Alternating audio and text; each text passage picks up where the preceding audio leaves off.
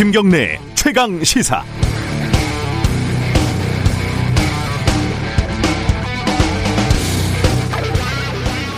저는 학력고사를 마지막으로 치고 또 떨어져가지고 재수를 하면서 수능이라는 걸 처음으로 친 불운의 재수 구사학번입니다.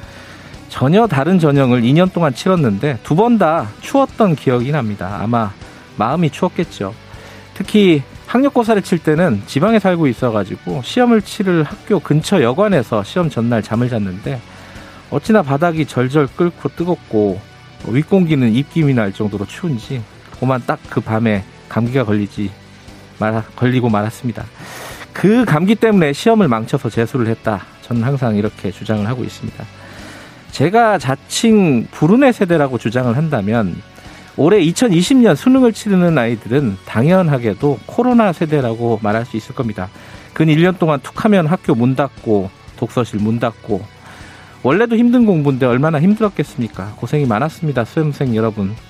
하지만 역설적으로 코로나 덕분에 여러분들은 세상이 어떻게 연결이 돼 있는지, 공동체라는 것이 어떻게 운영되는지, 그 속에서 어떻게 살아가야 하는지 누구보다 아마 잘 알게 됐을 겁니다. 그래서 자연스럽게 바로 그 코로나와 같은 전 지구적인 환경 문제, 전염병 문제에 누구보다도 관심을 가지게 될 것으로 믿습니다. 언젠가는 코로나 팬데믹 한복판에서 수능을 치른 기억이 여러분 코로나 세대의 추억이자 자랑이 될 겁니다.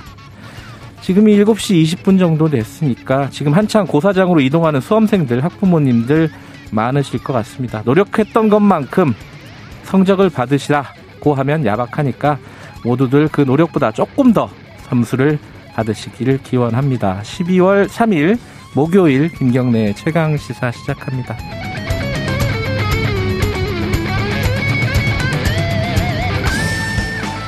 김경래 최강 시사는 유튜브 라이브 열려 있습니다. 실시간 방송 보실 수 있고요. 어, 문자 참여 짧은 문자 50원, 긴 문자 100원, 샵 9730으로 보내주시기 바랍니다. 스마트폰 콩 이용하시면 무료로 참여하실 수 있습니다. 오늘 뉴스 언박싱 끝나면요. 일부에서 전셋값이 좀 심상치 않게 오르고 있죠. 뭐 그 해석하는 방향은 좀 다르긴 한데 오늘은 국민의힘 윤희숙 의원과 함께 이야기 좀 나눠보도록 하고요. 2부에서는 최고의 정치 준비되어 있습니다.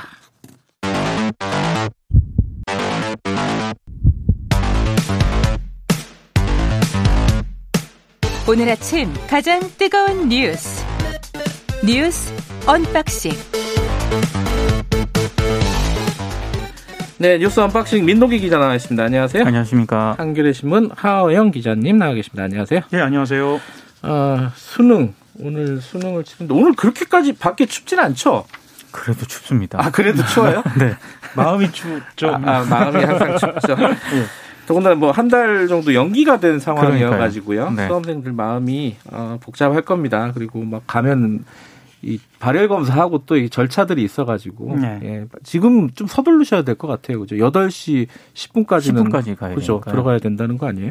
좀뭐 숫자나 이런 것들이야 많이들 알려졌으니까 좀 마지막으로 지금 가시는 분들 꼭 준비해야 될 게 마스크는 정말 꼭 준비해야 된다면서요? 그러니까 일반 시험장에서는요. 네. 그 망사형 밸브형 마스크를 제외한 일반 마스크를 써도 되는데 예. 그 별도 시험실이 있거든요. 예. 그러니까 발열이나 기침 증상이 있는 혹시 열이 나면 이제 별도 시험실로 가야 된다 네. 이거죠. 네. 그 별도 예. 시험실에서 치르는 수험생 같은 경우에는 KF80 이상의 보건용 마스크를 써야 됩니다. 네. 아침에 열이 나면 일단 보건용 마스크 챙겨 가셔야 하는 게 좋을 것 같고요. 네. 그리고 이게 여분을 챙기시는 게또 또 필요할 것 같습니다. 네. 그리고 감염 방지 차원에서 시험장 안에서는 정수기하고 급수 등을 쓸 수가 없거든요. 네. 그러니까 생수를 또 직접 챙기시는 것도 필요할 것 같습니다. 네. 어, 잘 치르시기 바라겠습니다. 그리고 좀 걱정되는 게 수능 끝나고 나서들 많이 걱정하잖아요. 그죠? 이게 원래는 정상적인 상황이면은 애들이 스트레스도 좀 풀고 노래방도 그렇죠. 좀 가고 원래 그러잖아요. 뭐 네. 미성년자니까 술은 좀 그렇지만 음료수도 한 잔 먹고 커피도 한 잔 먹고 좀 걱정을 많이 하는 것 같아요 방역 당국에서 그죠? 예, 수험생들 같은 경우에는 수능이 끝이 아니고 곧바로 대학별 고사가 치러지는데요. 음. 실은 이게 더 문제입니다. 네. 왜냐하면 각 대학이 치르는 논술 등 대학별 고사가 네. 감염 확산 우려가 더 높기 때문인데요. 네. 60만여 명이 예, 응시하는 수능 수, 수시 전형의 면접과 논술 음. 이 안에서는 많은 인원이 한꺼번에 한 지역으로 몰리거든요. 음흠. 예, 예, 예. 그래서 어 더그 확산세가 커질 수도 있다 이런 우려가. 더군다나 이게 지역 간 이동이 굉장히 활발할 맞습니다. 수밖에 없지 예, 않습니까? 예, 예. 그죠? 어, 대학들 있는 곳으로 다들 옮겨가야 되는 거니까 굉장히 방역 당국에서 긴장하고 준비하고 있으니까 잘 치러내도록 저희들이 노력을 하면 될 것 같고 어 뭐 코로나 얘기 조금만 더 해보죠. 지금 어 화이자 백신을 영국에서 이게 미국 화이자는 미국 회사잖아요, 그죠? 네. 근데 영국에서 최초 승인을 했어요. 그 미국 언론이 일제히 세계 최초를 영국에 뺏겼다. 뭐 이런 이야기가 나오는데요. 예. 영국이 현지 시각으로 2일입니다. 미국 제약사 화이자와 독일 바이온테크가 공동 개발한 신종 코로나 바이러스 감염증 백신의 사- 사용을 네. 세계 최초로 어, 승인했습니다. 네. 다음 주부터 바로 시, 시작한답니다. 백신 접종을. 아 그래요? 예, 예, 예. 어허. 예. 그래서 음, 뭐 이번 같은 경우에는 80만 회 분량이 바로 음. 어, 영국 전역에 공급되고요. 예. 어, 화이자 같은 경우에는 이미 미국과 유럽연합에도 긴급 사용 신청서를 제출하고 승인을 기다리고 있어서요. 예. 미국은 이르면 이달 안에 이달 안에 그리고 EU 같은 경우 유럽연합 같은 경우에는 내년 초에 접종이 시작될 예정입니다. 어 근데 이제 EU에서는 좀 너무 성급하게 이게 그렇죠. 승인을 한 거 아니냐 이런 비판도 좀 내고 하더라고요. 네. 영국에서는 뭐 반박하고 있지만은 네.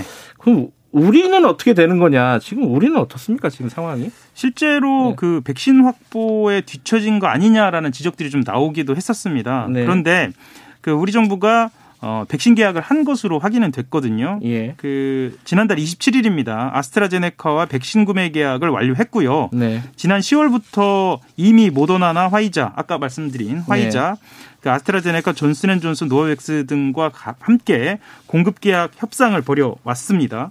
아까 말씀드린 대로 아스트라제네카와는 계약이 성사가 완료됐고요. 예. 존슨앤존슨 화이자와는 구매 약관 MOU 그러니까 어느 정도 계약이 그 성- 그 성사 단계로 가고 있는 거죠. 체결한 상태입니다. 근데 전문가들은 너무 그렇게 백신을 뭐 세계 최초로 맞고 이런 거에 집착할 필요는 없다. 지금 우리나라 상황이 그죠? 그렇죠. 예. 뭐 어느 정도 관리가 되고 있는 상황이기 때문에 네. 예. 어, 보통 이게 백신이 한 예. 10년 정도 걸리는 경우가 많다고 합니다. 예. 10년을 10개월로 단축한 거지 않습니까? 예. 그래서 우리가 너무 서둘러 맞는 게 일종의 베타 테스터, 그러니까 오류 발견을 어, 위한 시험 대상이 될 수도 그렇죠.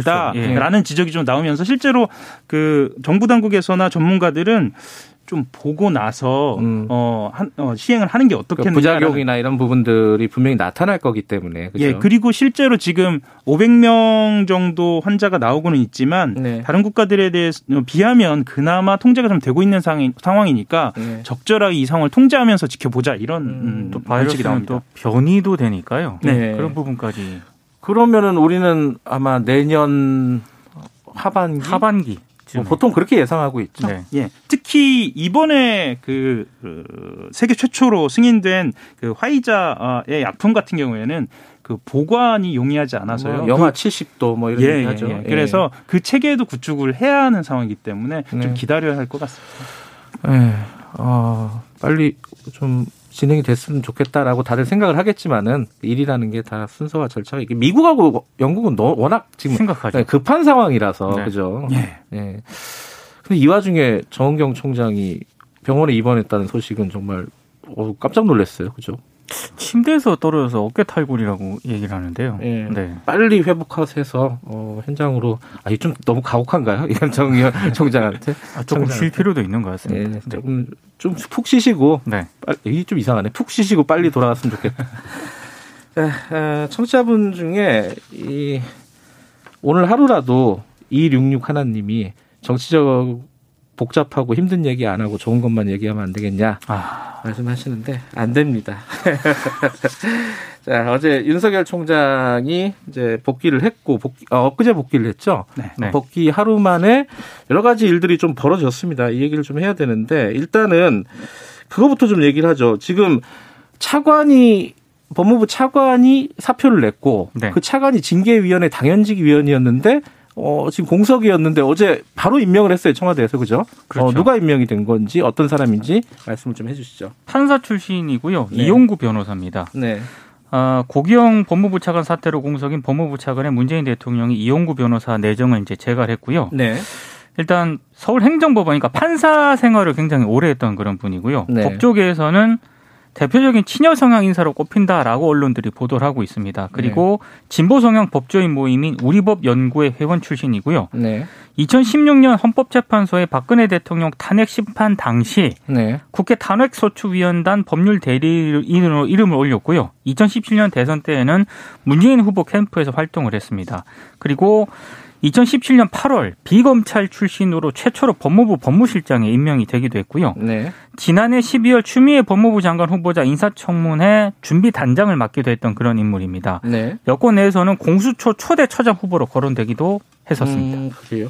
근데 좀 논란이 몇 가지가 지금 나오고 있습니다. 언론 통해서 어떤 예. 논란이 지금 나오고 있죠? 가장 먼저는 그 이용구 변호사가 어, 이용구 내정자가요. 예. 그 월성 원전 1호기 경제성 평가 조작 의혹으로 현재 대전지검이 수사하고 있지 않습니까? 예. 그 검찰 수사 선상에 올라 있는 백운규 전 산업통상자원부 장관의 변호인을 맡았던 것으로 음. 이렇게 알려져서 논란이 되고 있고요. 네. 어, 실제로 이 내정자는 어, 월성 원전 관련 의혹을 수사 중인 대전지검에 2일 예, 사임 기회를 우편으로 보내는 것으로 이렇게 아, 알려져 있습니다. 사임은 했지만 어쨌든 그 월성 보통 이제 원전 수사라고 하는데 그렇죠. 네. 원전 수사의 대상에 올랐던 백운규 전 장관의 변호를 맡았었다.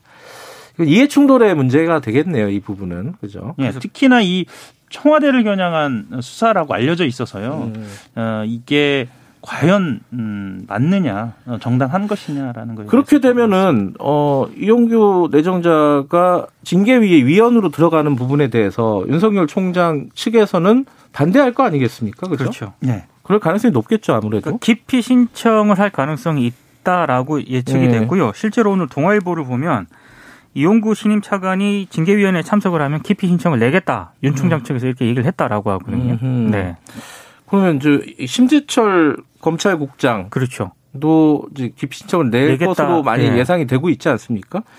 그럼 몇 명 안 남는 거 아니에요? 이렇게 되면 또? 그러니까 추미애 장관은 빠지고. 빠지기 때문에 만약에 네. 기피 신청이 두 사람이게 되면은 음. 지금 일곱 명 가운데 세 사람이 빠지게 되는 거거든요. 그럼 겨우 네 명이서 이제 징계위원회를 만약에 이게 다 받아들여진다면은 네. 예. 아, 상황이 좀 복잡하네요. 그거 말고도 또 뭐 요새 아, 가장 뭐 뜨거운 논란이 되고 있는 뭐 집 문제. 네. 뭐 이게 이것도 하나 걸려 있더라고요. 그러니까 그 강남에 아파트 두 채를 소유를 하고 있는 것으로 확인이 됐습니다. 이용구 내정자가요. 네, 지난 예. 3월 공직자 재산 신고 당시에 예. 강남에 있는 아파트 두 채하고 예금 16억 등 모두 40억 8,906만 원을 신고했다라고 하는데요. 네. 그래서 청와대가 고위공직자 1가구 1주택 원칙 어긴 것 아니냐라는 그런 비판이 제기가 되니까 청와대 쪽에서는 당사자로부터 매각 의사를 확인했다. 음. 어제 이런 입장을 내놓았습니다. 어쨌든 청와대에서 이렇게 하루 만에 바로 어 이렇게 임명을 한 걸 보면은 어 징계를 계속 하겠다 절차대로 진행하겠다 이런 의지로 해석할 수밖에 없는 거 아닐까요? 그러니까 청와대가 이 매각 의사를 확인했다라고 이야기하는 것 자체는 예. 매각 진행이 지금 안 되고 있었던 상황에서 이 내정자의 내정을 음. 확인한 거지 않습니까? 그만큼 급했고 예. 그리고 그만큼 청와대가 이 내정자의 내정을 통해서 징계위를 어, 진행하도록 하겠다. 그리고 그 결과를 어, 받아들이겠다라고 하는 것이니까요. 그렇게 봐야 할 것 같습니다. 어 근데 윤 총장 측은 또 징계위를 연기시켜 달라고 또 얘기를 했어요. 이건 왜 연기시켜 달라는 거예요? 그러니까 이게 그 법무부 징계위 개최를 위한 법무부가 실무 작업에 이제 착수를 하니까요. 예. 윤 총장 쪽에서는 그 법무부로부터 징계위원회가 원래 2일 날 열리기로 돼 있었잖아요. 그렇죠. 원래 어제죠, 어제. 그렇죠. 예. 근데 내일로 징계위원회 길 변경 통지서를 받았는데 예. 이게 기일 지정 이후에 5일 이상 유예 기간을 두도록 되어 있는데 이거 절차 규정 위반했다. 그러니까 형사소송법에 그렇게 돼 있는 건데 그걸 그렇죠. 보통 준용하니까 네. 한 5일 정도 시간 줘야 되는 거 아니냐 이거 이 얘기네요. 근데 그죠? 5일 정도 시간을 안 줬기 때문에 음. 징계위 일정을 연결해야 된다라고 주장을 했고요. 네. 그래서 뭐 언론 보도도 조금 나뉘는 것 같아요. 오늘 네. 징계위가 열릴지 불확실하, 불확실하다 이렇게 아. 보도하는 것도 있고 어, 다른 언론 같은 경우에는 뭐 법무- 징계위를 열더라도 예. 윤석열 총장 해명을 충분히 듣고 예. 그리고 절차적 정당성을 확보하기 위해서 징계위를 두세 차례 더 열 가능성도 있다. 이렇게 좀 언론 보도가 조금 아, 한, 번. 한 번에 안 끝날 수도 있다. 네. 워낙 중대한 사안이니까 이런 예. 뜻이겠죠. 예. 예. 근데 지금 윤 총장이 이제 일이 많아가지고 바로 복귀한다 뭐 이런 얘기를 했었잖아요. 그리고 실제로 바로 복귀를 했고요. 네. 그러고 나서 이 원전 수사 관련해서 구속영장을 청구 승인했다. 이게 굉장히 굉장히 뉴스가 많이 나오더라고요. 이거 어떤 내용입니까, 이거는? 어, 이에 대해 대부분 언론이 예. 맞서고 있다라는 표현을 쓰고 있습니다. 그러니까 음. 말하자면 청와대와 검찰이 맞선다. 이제 뭐 추윤 대전 뭐 이런 표현에서 그렇게 프레임이 좀 바뀌고 있는 거 아니냐라는. 추미애 장관 조금 빠지고 이제 청와대하고, 청와대하고. 예, 네. 그렇게 프레임을 잡고 있군요. 예, 본인이 공들인 원전 수사하지 않습니까? 예. 이거에 이제 구속영장 카드를 꺼낸 건데요. 이게 정치적 의도가 담긴 수사라면서 청와대와 여권이 사실상 아, 어, 정치적 의도가 담긴 수사라면서 어, 윤 총장을 이렇게 압박했던 음. 예, 그 청와대 여권에 대해서 사실상 전면전을 음. 선포한 것이다. 뭐 이렇게 예, 이야기를 하고 있습니다. 청와대도 윤석열 총장도 내갈길 가겠다. 뭐 이런 뜻이네요. 지금 보면은. 근데 이제 윤 총장이 직무 정지 되기 전에 네. 이 월성 원전 수사하고 있는 대전지검에 전화를 걸어 가지고요. 직접 네. 전화를 걸어 가지고요. 네. 감사 방해 혐의만으로는 구속영장 청구하는 게 맞지 않다. 네. 이렇게 지시를 했다라고 하거든요. 네. 근데 지금 언론 보도를 보면 그렇게 큰 차이가 없는 영장 내용을 음. 어, 복귀한 뒤에 바로 이제 또 영장을 승인을 했다. 네. 상당히 좀 청와대를 겨냥한 어떤 그런 제스처 아니냐 이렇게 해석을 하기도 합니다. 알겠습니다. 그 부분도 좀 앞으로 좀 쟁점이 되겠네요. 여기까지 듣죠. 고맙습니다. 고맙습니다. 감사합니다. 민동기 기자, 한겨레신문 하화영 기자였습니다. 지금 시각 7시 36분입니다.